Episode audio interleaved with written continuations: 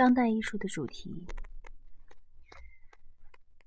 埃德蒙·克·伯克的著作让超这个哲学和文学概念在18世纪的欧洲里流行起来。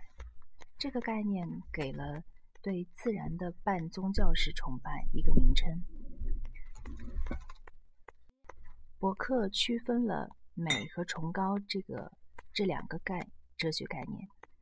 他认为，崇高是观者在面对宏大时所感受到的一种强烈的感觉。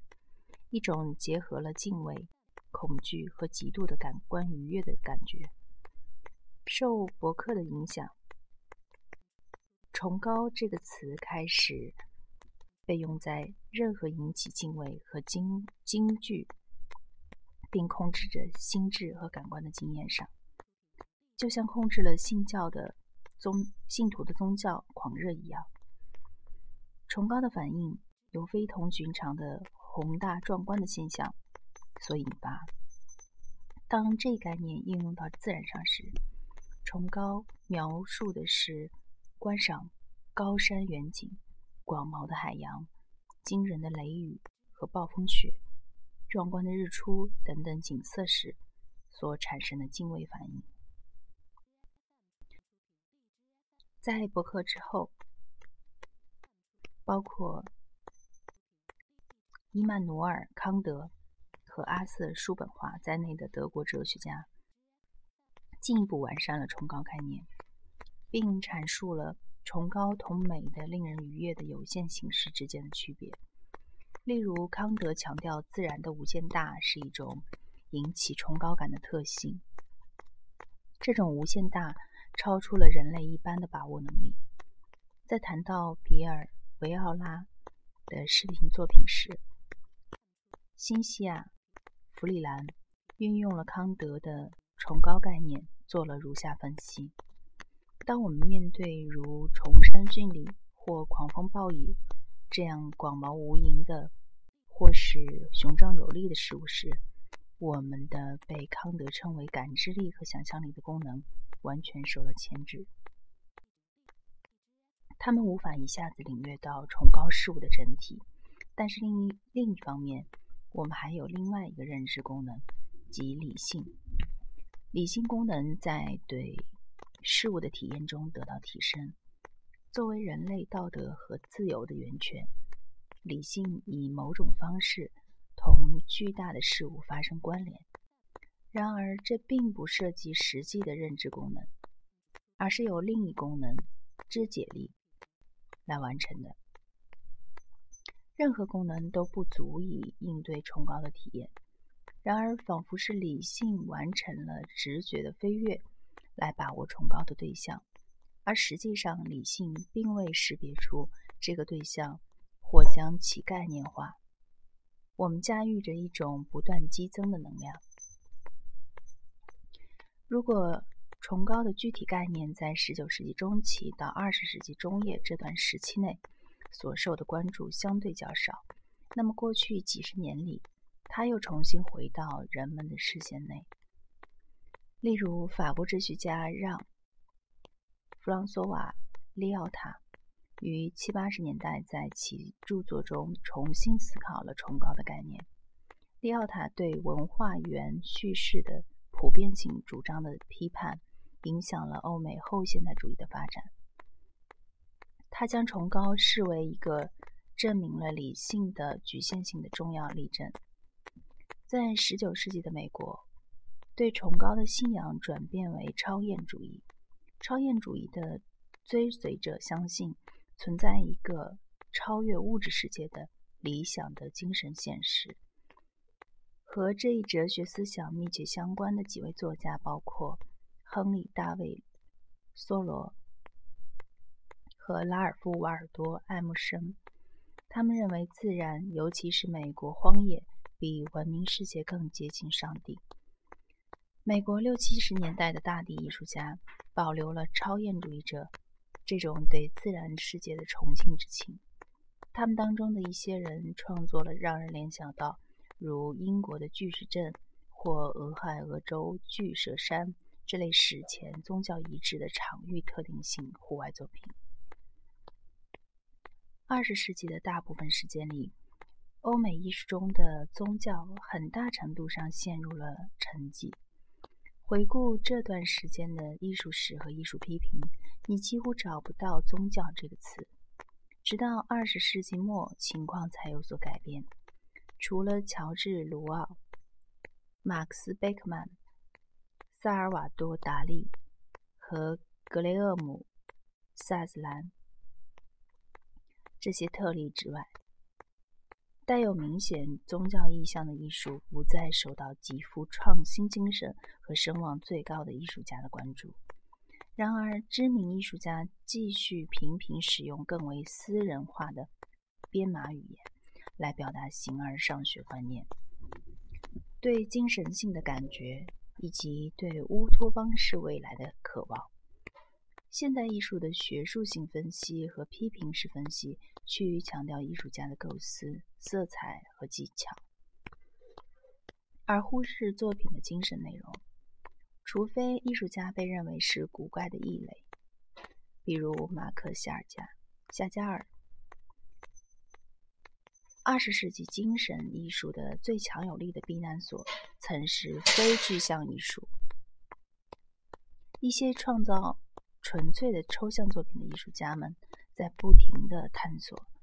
他们想知道艺术是否能像自然激起崇高感那样激发出一种超越超验境界。他们期望观众在凝视抽象平面或形式时体验到一种精神启示，或至少是一种深度冥想的心境。瓦西里·康定斯基和巴尼特·纽曼是这类艺术家较早的例子。更现代的例子是布莱斯·马登，他以系列画作《天使报喜》推动其独具特色的形式主义抽象作品向精神方向发展。贯穿现代抽象艺术的显著精神性倾向，最终借助一场颇具影响力的开创性展览以及相应的参展作品集而成为。研究和关注的焦点。这场展览题为《艺术中的精神性：抽象绘画 （1890 至 1985）》，是策展人莫里斯·塔克曼为洛杉矶艺术博物馆策划的。在过去数十年间，美国的宗教和艺术常常发生正面交锋。比如，1980年后爆发的文化战争，包括了对一些展览的抗议。这些一展展出的作品被某些人视为亵渎神明，是对他们宗教信仰或神圣象征的侮辱。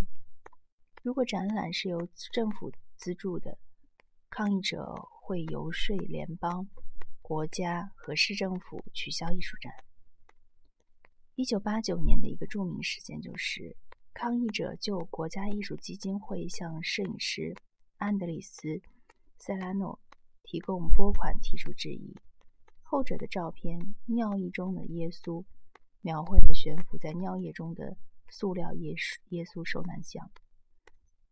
同样的纷争发生在十年之后，当时的纽约市市长鲁道夫·朱利安尼。带头反对在布鲁克林博物馆举办的题为“感官”的英国艺术展。朱利安尼特别指出，克里斯·奥菲利的《圣母玛利亚》是对神的亵渎。作品中的圣母肤色黝黑，身上装饰着干燥的大象粪球。这类广受瞩目的论战，让我们形成一种印象，即当代艺术和宗教。是针锋相对的敌人。正如评论家埃里诺·哈特尼指出的，尽管西方文化有着丰富的宗教艺术传统，当今世界却趋趋于把艺术和宗教视为敌人。无论何时，两者的相提并论总是以某种争议或丑闻为背景。艺术家被指责为亵渎中宗教。即使是在艺术界内部，认为宗教信仰和先锋主义创作之间存在着共同点的观点，也显得十分格格不入。然而，九十年代以来，当代艺术开始越来越多的公开讨论宗教和精神性。一些有影响力的策展人和艺评家也对这一主题给予关注。艺术家们重新从心灵深处发出疑问，寻找这个大千世界中生命的意义、它的奥秘、奇迹和道德法则，以及艺术的作用。评论家苏西·盖布利克在其1991年的著作《艺术魅力的重生》当中，前瞻性的提倡美国文化应发起精神和伦理的复兴，并号召艺术应该为实现这一目标提供支持。根据盖布利克的观点，不通过某种精神性精神治疗。我们就无法消除给世界带来的混乱。